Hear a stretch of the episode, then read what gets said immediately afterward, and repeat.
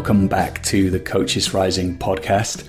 Today I'm going to be speaking with Peter Hawkins, and this is a really important conversation. We're going to dive into the paradigm shift that Peter and I see we are going through and its implication for coaches. Peter is a systemic coach and a trainer of systemic coaches, which is an approach that focuses on the interconnectedness and the interdependence of various elements within a system such as the individuals, teams, organizations, and the wider systems they serve, including the more than human world. So we'll talk about how can we cultivate systemic awareness in an embodied sense, not just in a conceptual way, so that it becomes something lived and expressed inside of the coaching and the relevance for this type of approach for leadership coaches. Peter is a professor of leadership at Henley Business School, chairman of Renewal Associates, is the president of the Academy of Executive Coaching,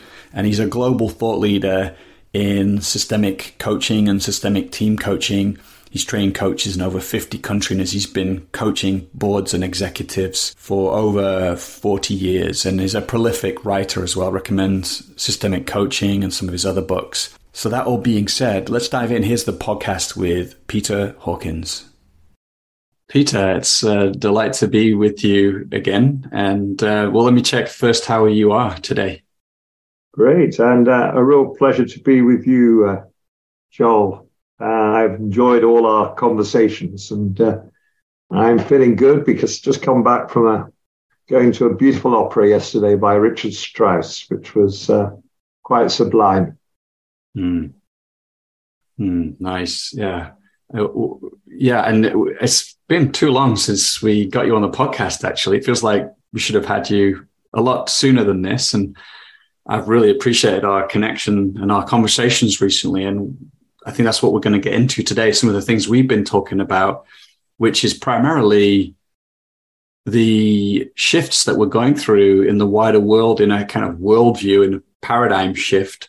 And inside of that, the impact that this is having on coaches and the field of coaching. And then we'll get into things like these these topics that you're also very well known for systemic coaching, ecosystemic coaching. And it's worth noting here, you're going to be one of the teachers in our upcoming program for coaching leaders, for coaches who coach leaders. And so a lot of the stuff we'll be talking about today is, is stuff you're going to be going into in much more detail in that program. So uh, I think the first question then to kick off with is maybe you could just talk a little bit about the wider world in terms of this shift we're going through and how that you see that impacting coaching. So a couple of years back, Joel, I wrote a couple of articles for um, Association of Coaching's journal, Hetty Einzig edits. And basically, um, it came out of some conversations I had with my good friend and colleague Giles Hutchins. And what we looked at you know, what, what are the great challenges in the world from climate change, loss of biodiversity, global inequality, rise of uh, distress, suicide, mental illness. And, and, and we looked at kind of seven major challenges and, and positiveness at heart, all of those are just symptoms of one major challenge. And that is they're all symptoms of the failure of human consciousness to be what's needed for the world that we as humans have now created. And, and it's very interesting. The, um, there's a whole new collaborative movement looking at what's called inner development goals. What, what needs to shift in the the human learning and human curriculum for us to have any chance of succeeding in addressing the UN 17 sustainability goals, which are really essential for kind of global survival. And, and so, you know, I, I suppose over the last 10 years, my, my major concern is how does coaching play its contribution in shifting human consciousness? Yeah. Not helping individuals solve their short term problems or get promotion or grow their brand and their ego. But how do we see every aspect of coaching as just one small contribution to shifting global human consciousness? And that means we as coaches constantly have, have to push the edge of what does that mean to shift human consciousness? Yeah. Yeah, that touches me because that's something that Coaches Rising we really care about. And in a way, how do you see coaches doing that? You know, how do you think coaching can play a role in shifting human consciousness? And and I guess in a way, like where are we failing or not quite up to the standard of that at the moment?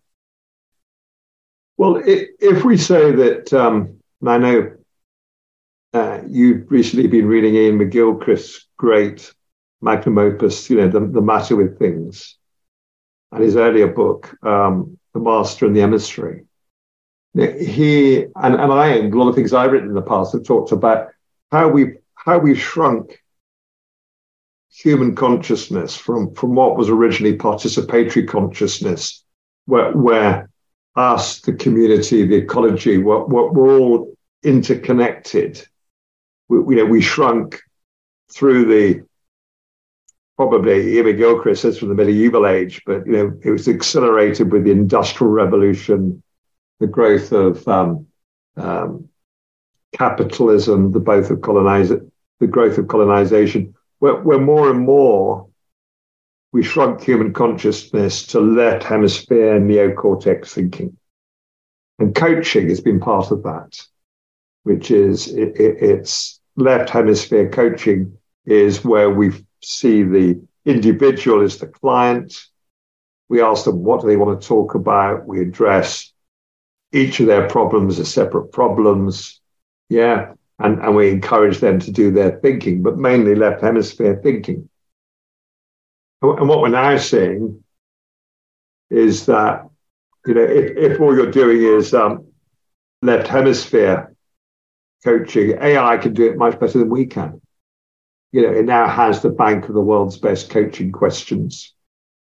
It now can match its tonality and its voice and its language to that of the, the coachee it can help the coaching, you know, think and reflect, and um, it can do its timing. So, so all of that, the, the kind of coaching made its name in doing for, you know, from the late 70s to the, the millennium, uh, all of that, AI can do better than we can. And what's so desperately needed is coaching that goes beyond that, which is finding that return journey from left hemisphere focused work, agenda driven client, seeing the client as the coachee, coachee driven, individualistic, to actually seeing coaching as not done by the coach and the client not being the person opposite them, person opposite them being their coaching partner. Where together we're asking, we're shoulder to shoulder. We're both looking at what's the agenda that life is providing the coachee? What's the work that they can't do by themselves or with, with a good AI coach bot? Right? They can't do by themselves. I can't do for them, but together we can. So, how do we see coaching as a collaborative inquiry, as the Americans would say with a with an I rather than an E, uh, a joint discovery process of, of, of what is what is the fastest route to the learning edge. The client doesn't have the answer, I don't have the answer, but we're both clear that life is requiring us to find not necessarily a, an answer, but a response. So that we're, we're on life's agenda, not my agenda or the coachee's agenda. Yeah, these there's some big ideas in what you're sharing there. So I think it's worth taking some time just to unpack some of those and contrast this kind of right hemisphere, less left hemisphere type of coaching. And I guess one question I might have is do you still see that they will complement each other in some way? This is where maybe AI and human coaches might begin to work together um, y- yes, but um, not necessarily at the same time. So, so if somebody wants to um, look at, you know, think through their options, and AI can probably do that quite well. If we want to go into a partnership coaching, so we're not, it's not one to one coaching, it's one with one coaching, where we're coaching with and through the other, then, as you know, in the book I did with Eve Turner on systemic coaching, I argue quite strongly that from the word go, not second or third or fourth session, but the very first meeting, there are, there are three or four things we need to do. The first is we need to make embodied, heartfelt connection. So, first thing I want to do when I meet you, Joel, is to say, t- tell me about you, but, but, but don't tell me the way you, you repeat it when you're presenting for interviews. T- tell me the story of your life in two minutes from the moment you were born to arriving here right now. Yeah. Or tell me, my, my, my second question often is take, take me to a moment, Joel, where your heart was singing. Tell me about that because I want I, I, I want to from the word go, not start on a an atomized agenda, but on you know, we have connected at depth in presence together. Then I can open up the systemic field. Then I can say, so, so Joel, t- tell me, who does your life your work serve? I'm sure we'd be very soon, you'd be talking about you know, your three and a half year old daughter, isn't it? Your, your wife, your, um, what you care about in Coach Rising, what your purpose is, what your passion is. You know? And then I'd say, all right, if, you know, if we brought in your, your partner in Coach Rising, your wife, your daughter, we brought in all the people who listen to your podcasts, people you're training, and we put them all around the room, what would they be saying is the work you and I need to be doing together? Mm. So, so very quickly, we're moving to opening up the field. We're opening up your whole world of, of, of very varied stakeholders. And we're trying to look at through them what is life knocking on Joel's door, asking him to step up to? What's what's the learning edge where where you could hear half hear the knock on the door, but you don't know quite how to open the door. I want to ask about the learning edge in a moment. You've mentioned that twice, but first, uh, what what what becomes possible when working in this way as opposed to you, you know just maybe coaching uh, an individual uh, disconnected from the stakeholders you know just asking about the, the client what do you want? What's diff what becomes possible? Why do this basically? What? Because in this journey from return journey out of the left hemisphere it's not two kind of analytical heads talking to each other. We, are we're first of all opening up the right hemisphere, the the, um, uh, the the area of intuition, the area of poiesis of coaching. And tell me what that word means as well. Yeah, but poiesis is the poetry making, um, where, um, and I'll talk about this when when we do the um, the sessions together for, for your new course. But, but T.S. Eliot, one of the great mystical poets of the 20th century, said poetry should communicate before it is understood. So when we're working at depth together, we've got that heart connection. that, that actually language starts to get formed before, before we can really understand it with our left hemisphere, where there's a, there's a, a felt discovery. Yeah. Um, and, and it's from that right hemisphere metaphorical language that, that we are also connected with our heart brain. Because poetry goes to the heart and it bypasses our, as does music, it bypasses our analytical understanding and it opens the heart and the intuition. And out of that, um, that is the route into the kind of the gut brain, which is where we mobilize new action. Yeah. Whereas in the old days, people would rely on coaching having a, a moment of insight. Oh, right. Aha, an aha moment. from that, they would make an action plan. And that was all done with the left hemisphere.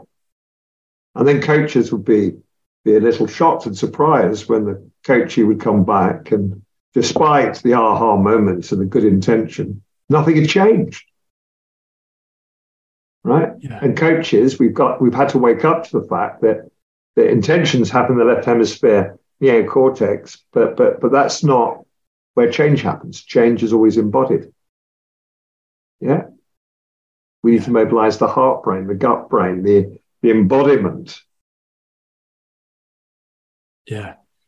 It's really beautiful tell me a bit more about the you know you talked about this conversation with giles hutchins and he was on the podcast recently uh, this shift in human consciousness so maybe it's like i think you're starting to really beautifully paint this picture now of a of a of a, a different way of coaching but also a different way of seeing the world and what we are as human beings and could you speak more into uh, how this would lead to embodied change and therefore a shift in consciousness. And, and in a sense, like, how might we then start to collaborate or create or lead in different ways if if we were coached in this way and we we led in this way?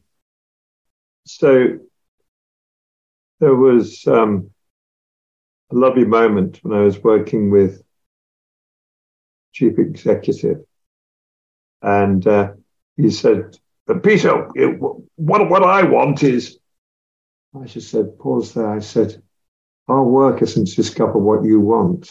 Our work is to discover what's necessary. And there was a frisson in the room. Oh. And suddenly the coaching changed. Yeah. And and I translated that recently. Uh, I think I shared it with you recently, Joel. My, my four steps from, from grumble to gratitude, where so often when we're coaching people in the privileged white Western world, yeah, um, what, what we discover is coaches who come along despite the fact they're incredibly privileged, got senior jobs, leaders in organizations, paid enormous amounts of money, yet they'll come along with their grumbles. What I uh, refer to as um, BMWs, polluting BMWs, which stands for blame, moan, and whine. yeah.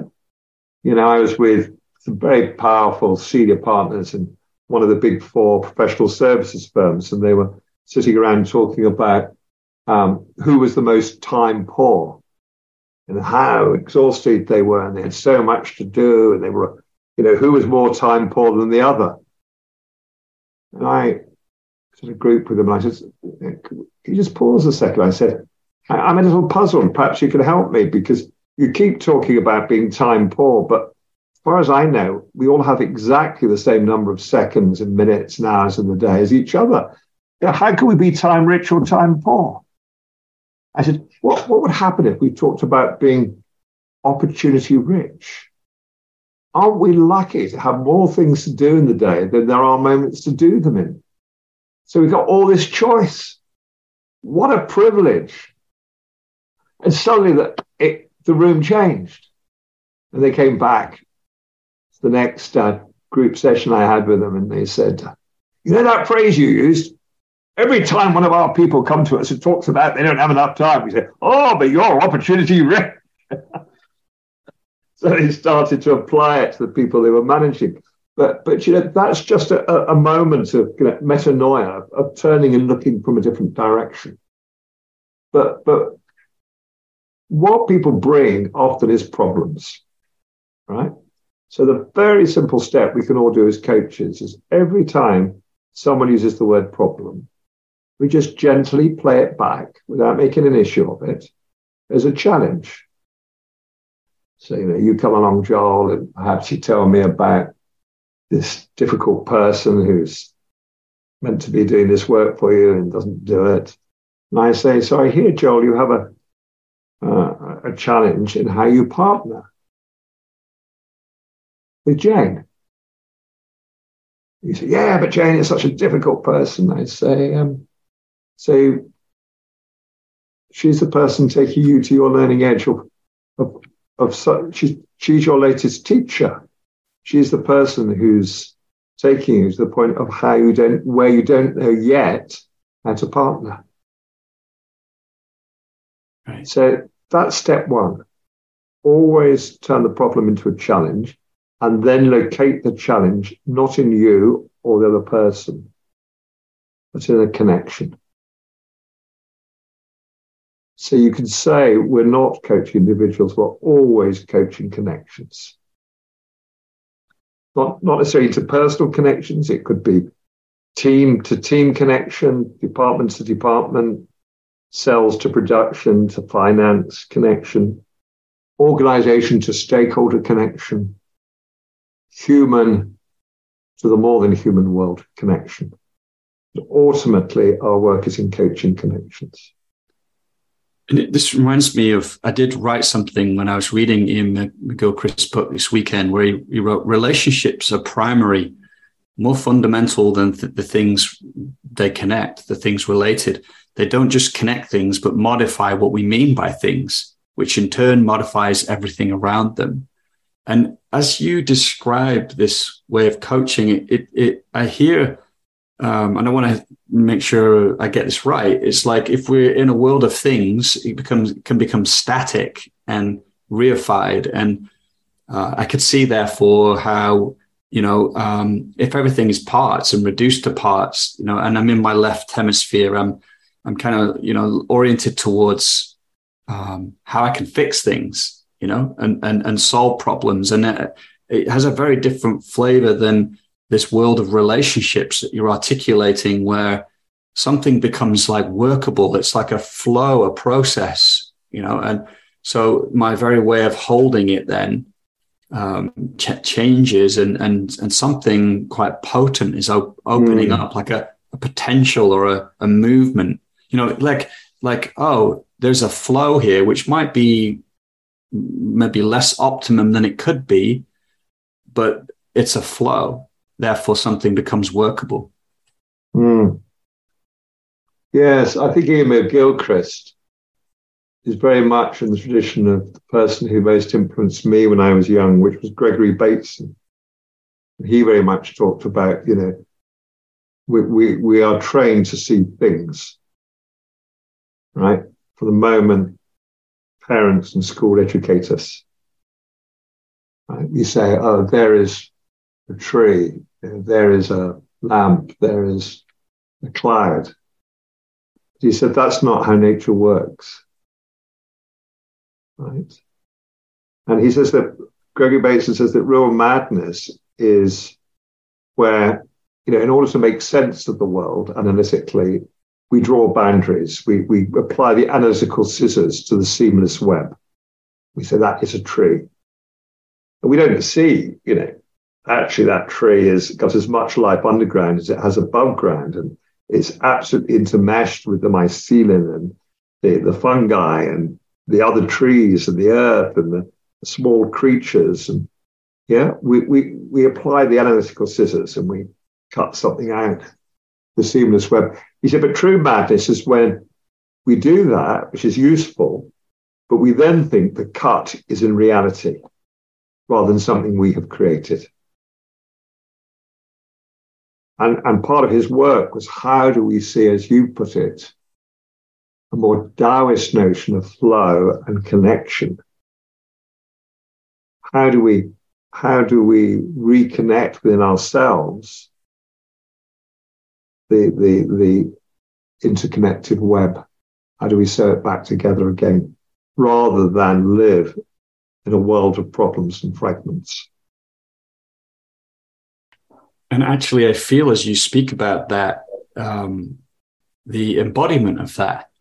So, uh, you know this this conversation itself is a partnership in a sense that we're we're serving life life you know life uh, has a has a kind of purpose for us inside of this conversation and the people listening to this conversation in this moment too are, are part of that, that interconnection and and I can feel the embodied feeling of that now as you begin to articulate mm. it that it's not just you know a conceptual idea but actually that it begins to impact the way that I see you and me and the, and this kind of third entity that we are, and that includes the listener.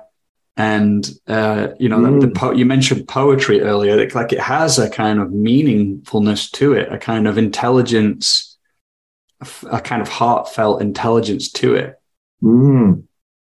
So, who's creating this podcast right now? you know, we could say, well, you're you're interviewing me, or we could say together we're having a dialogue that's creating, or, or we can say actually it's the future listeners who we are speaking to, who out of linear time are also creating. You know, it's the audience that creates the talk, as Krishnamurti would always say.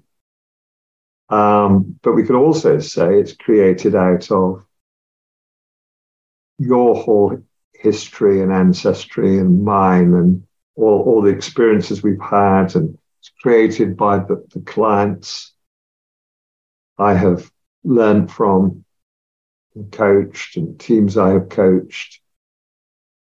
Yeah. And how I was brought up and what we've read and Gregory Bateson and Iain McGilchrist are on this podcast with us and so is Lao Tzu and so, so who is creating this podcast? And we can begin to be like this in our coaching sessions too. Uh, you know that um, as we can include all these influences, this interconnected web of influences. Like I like, like I'm I can, I'm feeling the shift in consciousness. You know that's a good way to put it. Like it's a felt shift in consciousness and and it feels like mm, something here something's possible here now that wasn't before i felt the shift and yeah i'm feeling how that could be the case in the work we do with leaders so um, yeah uh, that's that's very striking to me and i had another point which is um, oh yeah so I'm just curious what you think about. I want to ask you again about the learning edge, some of these other points, but this embodiment of this, and then the necessity for, you know, what I might call individual work or or integrated work. You know, like what is my capacity as a coach or a leader to to feel my interconnectedness with everything around me and to mm. um, ha- have that be a, a something. Yeah, see, it's very difficult in the language, isn't it? Because as soon as it's very easy to talk about this in a way that then makes me separate from this web, you know, but in a sense, to be, to feel my interconnectedness and my relatedness, and then for that to, to guide me and to, to lead to a, you know, uh, a more thriving world. So let's let's take this to a very kind of grounded, earthed practicality, because this requires that that I show up with all of me. You know, we were taught coaching to leave our experience outside the room, which is I never discovered how how you do that. You know, how, how do you get the experience out of you and park it somewhere? I don't know, but but we can't enter the room without um, what was it? Wilfred Bion said, without memory or desire. We could enter with, as Otto Scharmer says, with um, open mind, open heart, open will.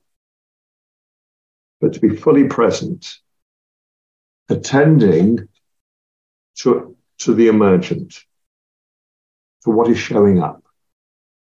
And to do that, I have to listen not just to what you say, but I have to listen also through you. I have to listen to everyone who appears in your story.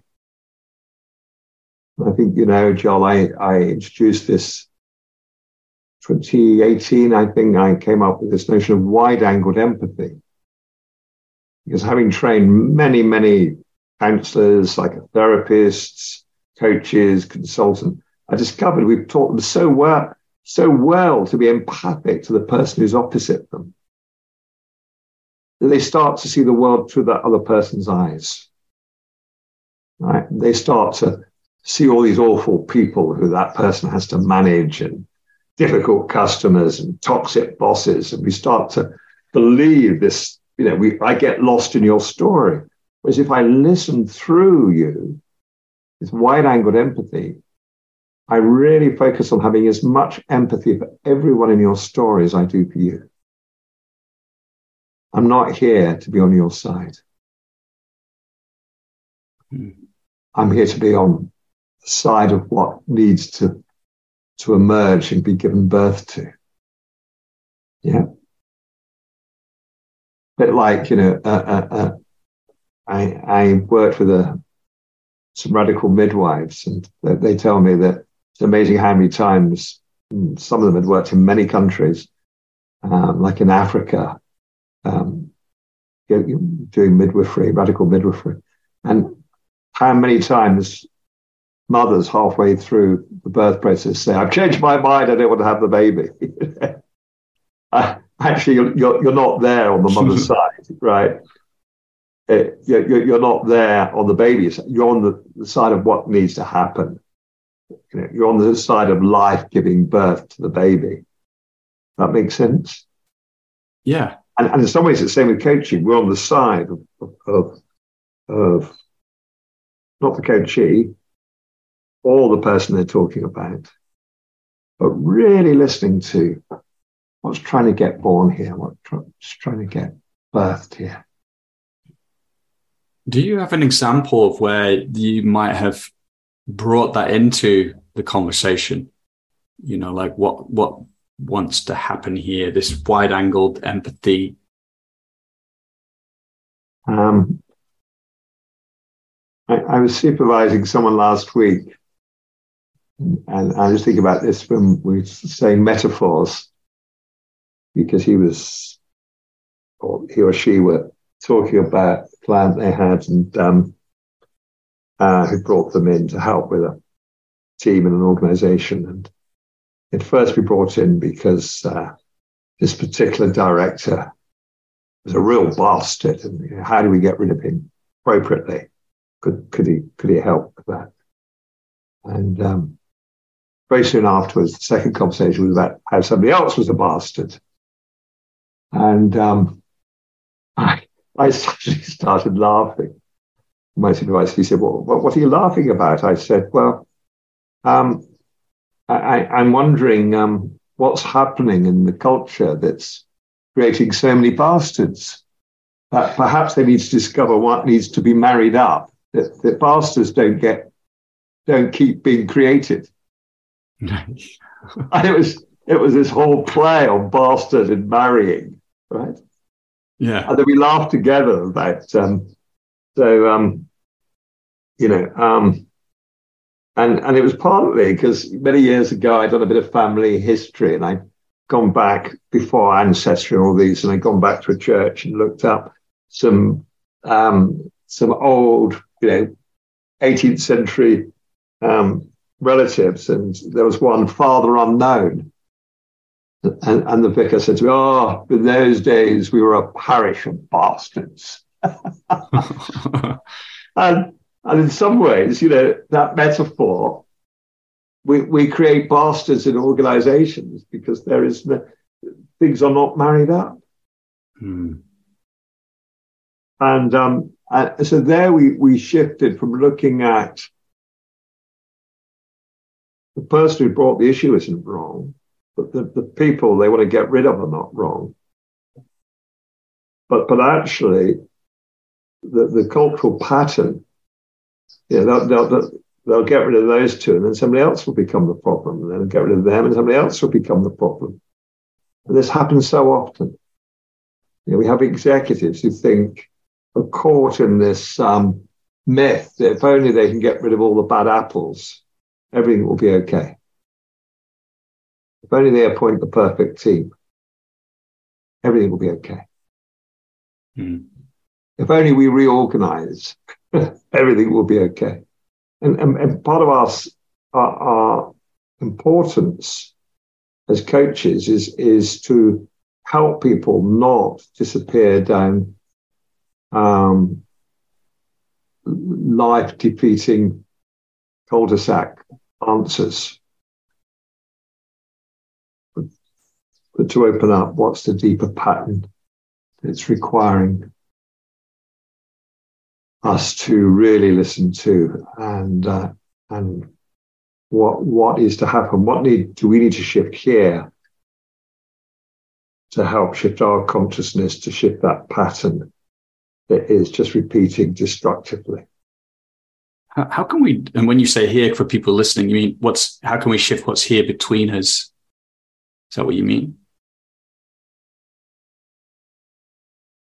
yes so so I always say that that our awareness needs to start outside in and future back. We need to bring the stakeholders into the room, the wider system, the field. You know, I will often ask coaches, what, what, what are you going to regret in two years' time, not us not having explored today? Yeah. Because I've discovered in coaching, we get caught in you know, looking at last week's problems or last month's problems or last quarter's problems, right? rather than looking at what's coming over the horizon. Yeah, just just look at what happened around COVID. Mm. Most Western countries, despite the fact we knew there was going to be a pandemic, were totally unprepared. Right. So I think part of our job is is to is to help people look at balance, looking at what's happening right now with what's coming on the horizon. But change always happens in the moment. Mm. So I'm often have to ask what needs to shift in me to shift our connection, Joel, to, to help shift how, how you're seeing the world of the stories you bought, to shift your connection with that world, for that world to be able to transform. Yeah. Yeah. That happened just now. And I thought, I became very conscious of the people listening to us. I thought, oh, I think, gosh, these men have gone in very abstract. Right. What was it? What does that actually look like? yeah. Because I, I suddenly could hear their voice through you and beyond you. So I thought, wait a moment, I've got to shift. yeah, beautiful. Yeah, nice, nice. Um, yeah, good. And let's keep let's keep doing that. Let's keep grounding things. Um, and because I want to, I do want to come to this notion of a learning edge that you mentioned as well. And what is that for you? Why is that important? Because, and I think I first learned this from um, Krishnamurti, um, and David Bohm, who was the great nuclear scientist who who was a, a, a follower of Krishnamurti, and he went from being a Nobel Prize winning scientist to being really interested in dialogue. And, and David Bohm said, you know, it's amazing how we spend nearly all the meetings exchanging pre-cooked thoughts. right? Not thinking live together. So when I coach teams, I'm I'm very interested in, you know, I coach them live in their their normal business as usual meetings. I'm looking out for what, where does the team start to create new thinking that was in nobody's head before they arrived at the meeting. Yep. And it's amazing how few teams do that. Because, because that, that's the power we have. And that means we have to frame in the meeting questions that none of us can answer by ourselves. We have to be able to frame what, what is the collaborative inquiry challenge that life's presenting us that needs a collective, synergized brain power to, mm. to engage with. And it's the same in coaching. I mean, just how quickly can we get to the point where, where neither of us has an answer? But, but, but we're, we're looking at necessity and what life's requiring head on, right? Mm. And then at that point, you know, I think all good meetings, all, all creative meetings, all creative dialogues, all creative coaching happens at that point. At that point, a lot of people will panic and they'll turn to the coach and say, so, so what should I do? Joel, what should I do? Or they'll say to the team leader, come on, so what's the answer? And that's where we have to have the, the moral courage to say, I've no idea, Joel, but, but it sounds like that's what we have to work out together. That's what we have to discover. Yeah. Yeah, exactly. And I think that speaks to this paradigm too, like of um, being able to um, be on that edge, you know, to f- and and how I think that requires us to be in our participatory right hemisphere experience, you know, the full spectrum, our embodied life, because you know it's our rational minds which are needing to know the answer, trying to solve the problem, but there's this, you know, I know it in my coaching very very well, like this um, aliveness, this felt experience when you get to that edge, if it's possible to make that okay, you know, to, to say, could we, could we just welcome right now that we're not sure, or maybe you even feel some pressure to solve this, or there's some fear. And that, that, that has a, that's a type of consciousness that has a very particular feel to it. And, and, and, um, you can, they can feel like things begin to emerge at that point you know, like it feels like you access a place where um, things emerge that hadn't been seen or thought before. So let me just capture two other ways we can lose the moment. What one is that we, we under the pressure from the client, we try and be helpful. We try and make up something that will help because we like to be liked and we like to be helpful. And another way, traditionally, coaches have, because of the way we trained them in the past, would say, um, what's your answer? And they'll throw it back at the person, which actually is, I think, deeply um, unfeeling and not listening because you're not hearing that the emotion of the client at that moment is I'm now frightened and anxious because because I know I need to find an answer and I don't have one. And and as you were talking, I was thinking there's a third, which I hadn't thought of before. There's a third way that we could lose the moment, which is to comment on it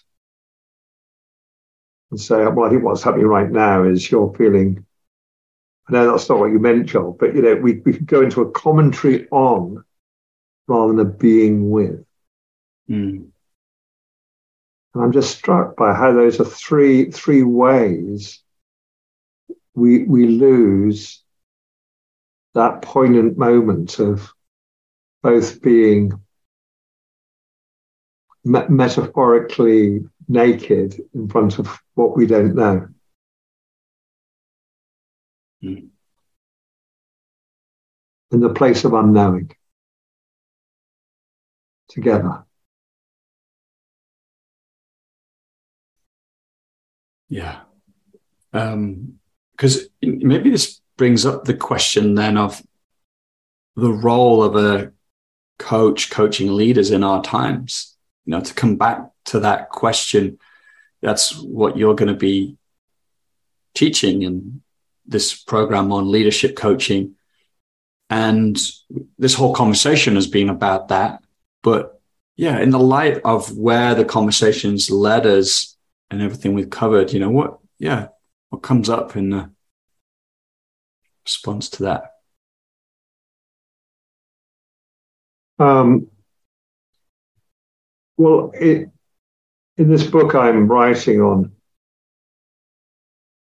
um, my my next book for Routledge on, on beauty in life, leadership, and coaching. I'm trying to bring those like three worlds together. And I'm seeing beauty as a sort of great guide to the return journey from left hemisphere neocortex thinking. Beauty awakens us to that which is um, beyond us, to, a, to the bigger life, to the more than human world. And, and awe is the response to, to actually the, the, the overwhelming, incredible beauty and resourcefulness of creation and life. Yeah. And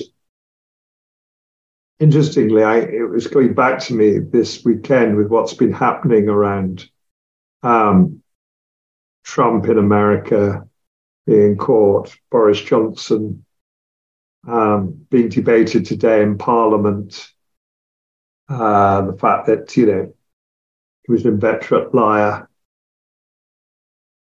before he was prime minister and while he was prime minister and since he was prime minister. And, and I recall this phrase that I used when I gave quite a lot of leadership talks, which was leadership begins when we stop blaming others or making excuses. Boy, is that a tough sentence. Yeah. But I'd like to add to that now. This is a phrase I was using way back on talks I was giving on leadership to say leadership begins also when we get off our own agenda and we start to look at what's requiring to be done. And you know, you that moment where you look around and no one else is doing it, you think, okay, I'll step forward. In my life, I've started four or five organizations, maybe six. Um, and I didn't mean to start any of them. I didn't set out with a vision I was going to start this organization. You know, each time it's been because I've been looking at what, what's emerging around me, what, what's in the field, what's what's needing to be done, what's coming over the horizon, and thought, well, you know, obviously that, this is this is what's needed, and I couldn't see anyone doing it. And I thought, come on, somebody. and eventually, reluctantly, I found, well, I better start an organization to deal with this. So that makes sense. So, so you know, now I'm uh, past the age where most of my family think I should be retired. Um, and yet, what I see is that there is such a need in the world, not for individual coaches or team coaches or facilitators or consultants, but people who can connect depth change at the individual level, the team level, the team of teams, the organization, the organization's way of partnering with all their stakeholders, the, the stakeholder world, the ecosystem level,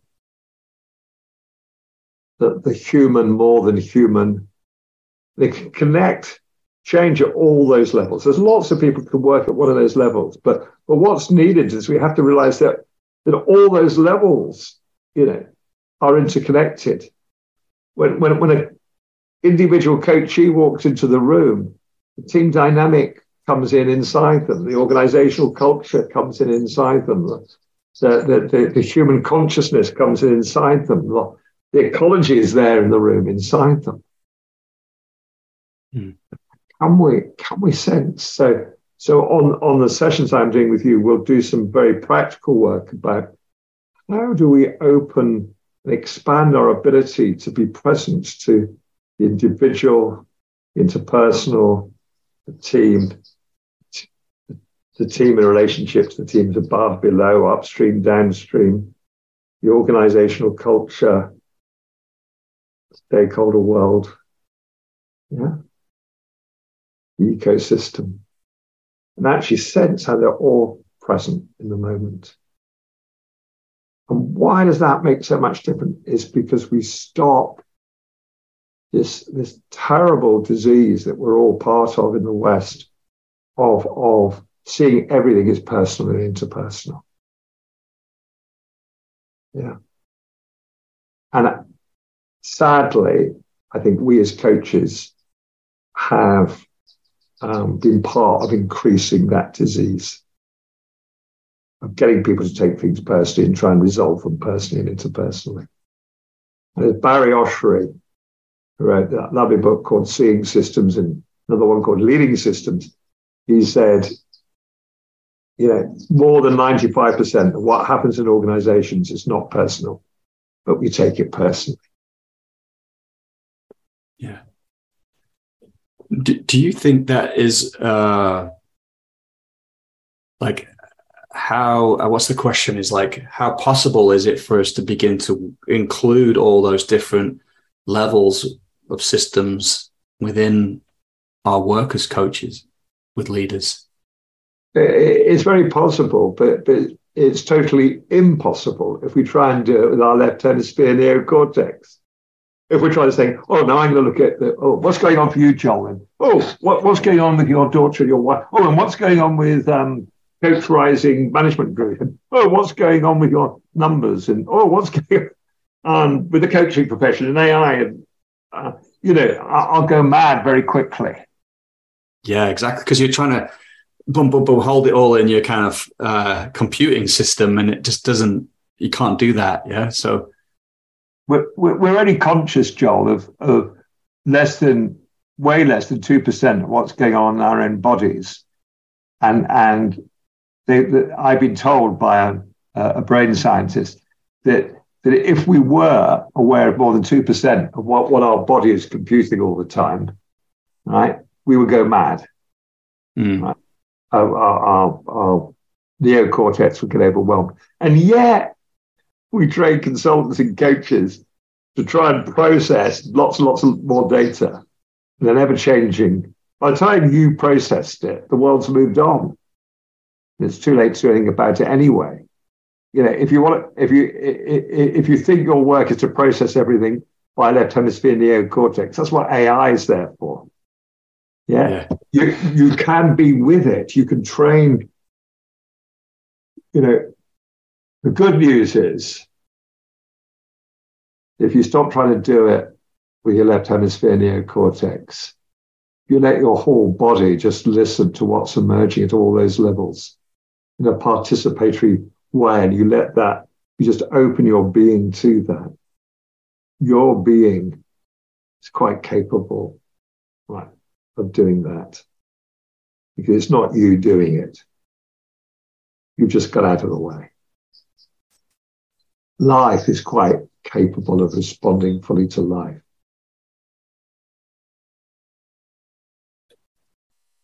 Yeah, yeah, that's beautiful. And and and uh, again, like I feel the invitation as you share that, you know, there's something in my being that relaxes and actually probably points to you know uh, something that a lot of coaches might feel at least people working in organizations that they've got to try a bit harder know a bit more. Do a few more courses. Do a few more courses. If you could just like get that whole map and of, of existence and, and kind of place everything and make you know an infinite number of discernments then suddenly you've got it you know? And uh, it, this just feels like a qualitatively qualitatively different felt experience of like uh, interconnectedness and beingness and relaxation, yeah. and that which allows for a different kind of knowing to come to the foreground.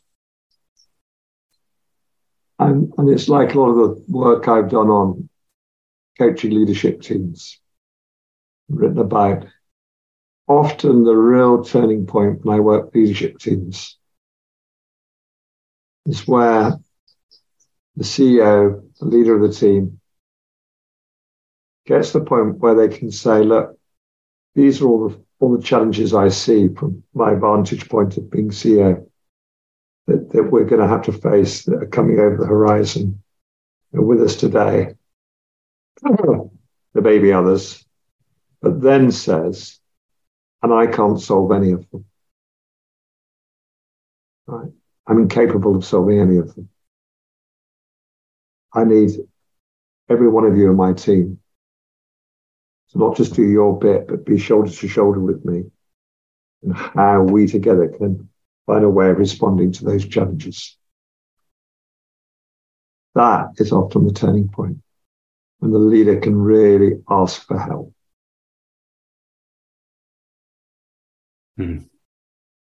And, and it's the same with the coach. When you're at that learning edge and the coach, he doesn't have the answer and you don't have the answer, but you both know an answer is required. In some ways, you know, coaches say, well, what, what, what do you do? You know, particularly if you're coaching an organization and it's critical and what happens next, you know, really matters. And I say at that moment, you know, when I when I'm with a board and the organization is right on the line, I have no idea what to do. The only thing I do is pray. I said, I don't mind who you pray to, as long as what you pray to is bigger than you are. Mm. Mm. Right? I don't have the answer, you don't have the answer, but life has the answer. Do you we just think, need to, we need we need to tune into it? Yeah.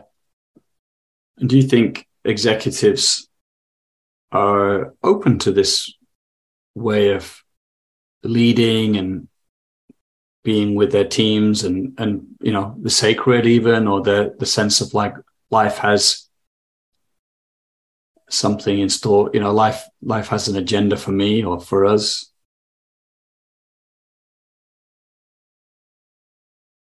um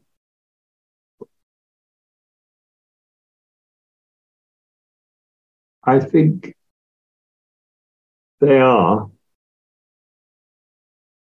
but they rightfully aren't open to my sermonizing. so I'm having to find, now, let me correct myself. With each leader I sit down with, we are having to discover. Just notice that. I was about to say, I have to find. That's part of what we have to move away from we have to discover, you, me, and you're the leader, that, that we have to create, we have to co create a new language, right? Which is not my language or your language, but it's a language that is a response to, to this triangle we're in of life, them, and me. An appropriate language so, you know, I shouldn't end up speaking their language or them speaking my language. We should have created a new language together. That's part of the poiesis. That's part of the. So, um, that's part of, I think, the work we have to do. And that requires gender sensitivity, culture sensitivity, an openness to interventions that we we struggle with halfway through the sentence. Yeah. What do you mean by that? What, what, what I mean is that um, many coaches I supervise, they try and process a lot with their left hemisphere, and then they try and construct their intervention. By the time they, you know, the, the clients paused and they worked out in their head what the right intervention is, they, they miss the moment. Yeah. Mm. When that sense that we're riding together and we're both struggling, we're both struggling to find. So we don't have the answer. If they don't have the answer, I don't have the answer. We don't have the answer, but we're having to discover it. Then we won't have ready-made language for that.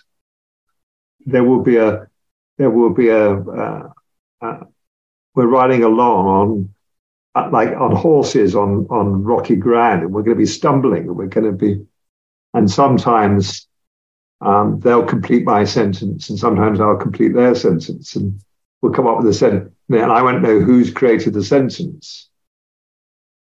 Yeah. So going back to your your question was, are, are leaders open to that? Well, they have no choice but to be open to what life's curriculum is presenting them to. And, and if we can really get to the edge of what life's curriculum is presenting to them, they, ha- they know they've got no choice but to be open to that. Right? Hmm. And once they've exhausted all the known ways of responding to that, then they're open to the unknown ways. Hmm. when they've exhausted all the human ways of responding, then I, I, I feel people get to the point where we're open to the more than human ways of responding. Whether we think about that as um, nature, the more than human world, the ecology, or we think about that in, in, in the sacred, or we think about that as the 12 steps of Alcoholics Anonymous, talk about it, the higher power, the wider world of creation it doesn't really matter how we conceptualize it. All it matters is that once we see that life's requiring us to go beyond the known ways, we've walked with them to the learning edge, we've exhausted the um, what the left hemisphere can do, mm. then we get open. We get open to the we have no choice. We don't have to worry about, oh, will they be open to this or not? yeah. Just go to the place where there's no choice. Yeah. Here's to that. We, we, we've covered a lot today. And just one quick thing then would be to ask um, about, you know, in the program, I know you're going to invite people into, you know, a kind of embodied learning and uh, the style of learning that you're going to kind of bring in. Could you speak about that for a moment? Well,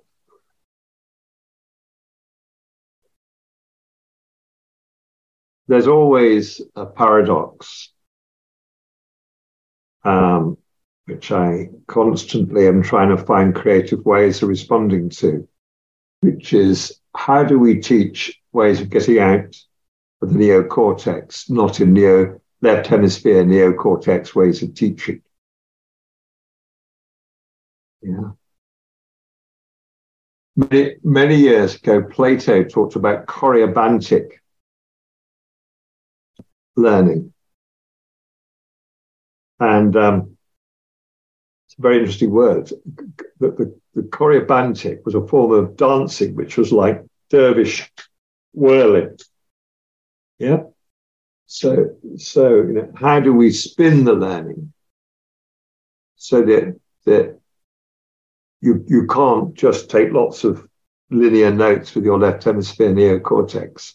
So we will, we will bring in some poetry.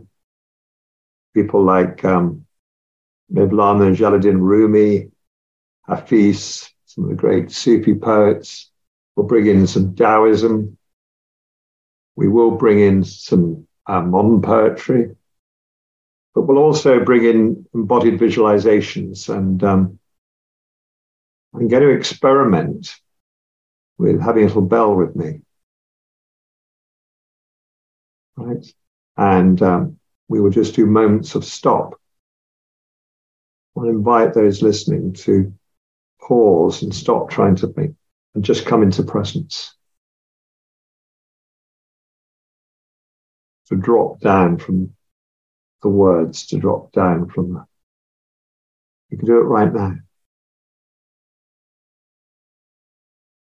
All right, good bell.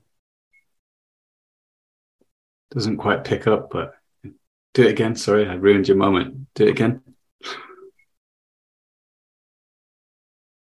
Just stop whatever you're doing, listening right now.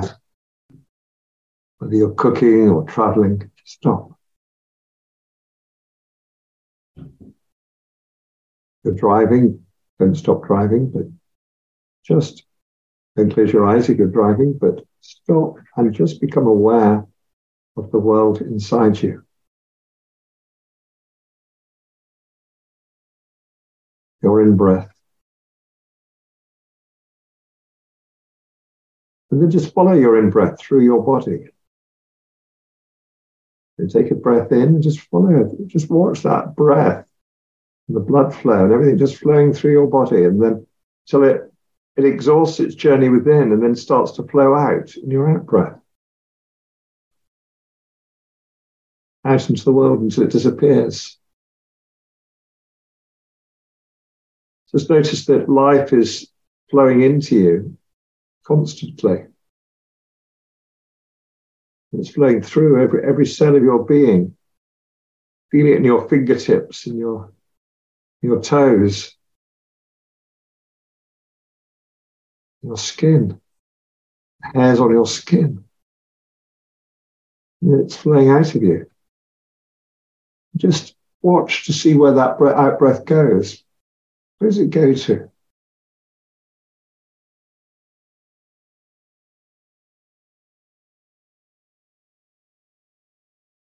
but without any effort, it start the next breath starts coming in.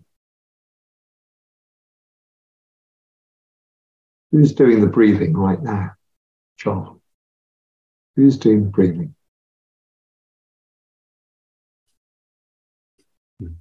Who's doing the coaching? Hmm. We're part of it. It's not us doing it. To end this, let me just share the last two steps grumble to gratitude. Remember, step one was turn all problems into challenges. Step two is to locate the challenges in a connection, in the dance, not in the dancers, not in you, not in me, in the connection. Step three, which we started to talk about, is how do we see the challenge is the next generous lesson from life. How do we see our most difficult coaching clients, the biggest crisis the organization, the pandemic? How do we see whatever happens is the next generous lesson from life? And step four is how do we find gratitude in our hearts for life sending us the next generous lesson.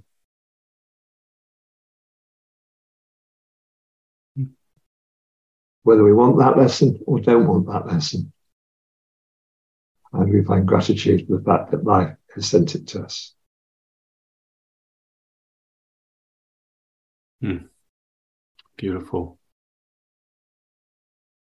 Yeah, yeah particularly that like all of those i can feel the reframe and the impact that has on me and peter i want to thank you for uh, the quality of our conversation today and uh, the space that i'm in right now i feel very touched by what we've spoken about so thank you for being willing to be in this space to be co-created together well th- thank you joel because without you we wouldn't have had this conversation. And uh, thank you to those who are listening, because without you listening, Joel would not have invited me to have this conversation with him. And thank you to everything in life that's uh, brought us to this moment. Hmm. Would you like to point people towards your work, your website? Ah, so I, I do um, do join me on LinkedIn because I do um, blog and I have a strict rule that every other thing I put on LinkedIn has to be a gift rather than something advertising something.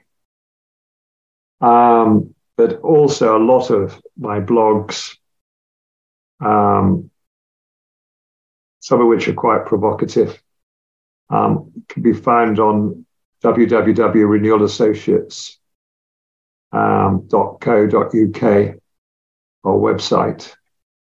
Um, and um, as they say, all, all, all, the books that I've written, um, including the future ones, will be uh, uh, available in all good bookshops.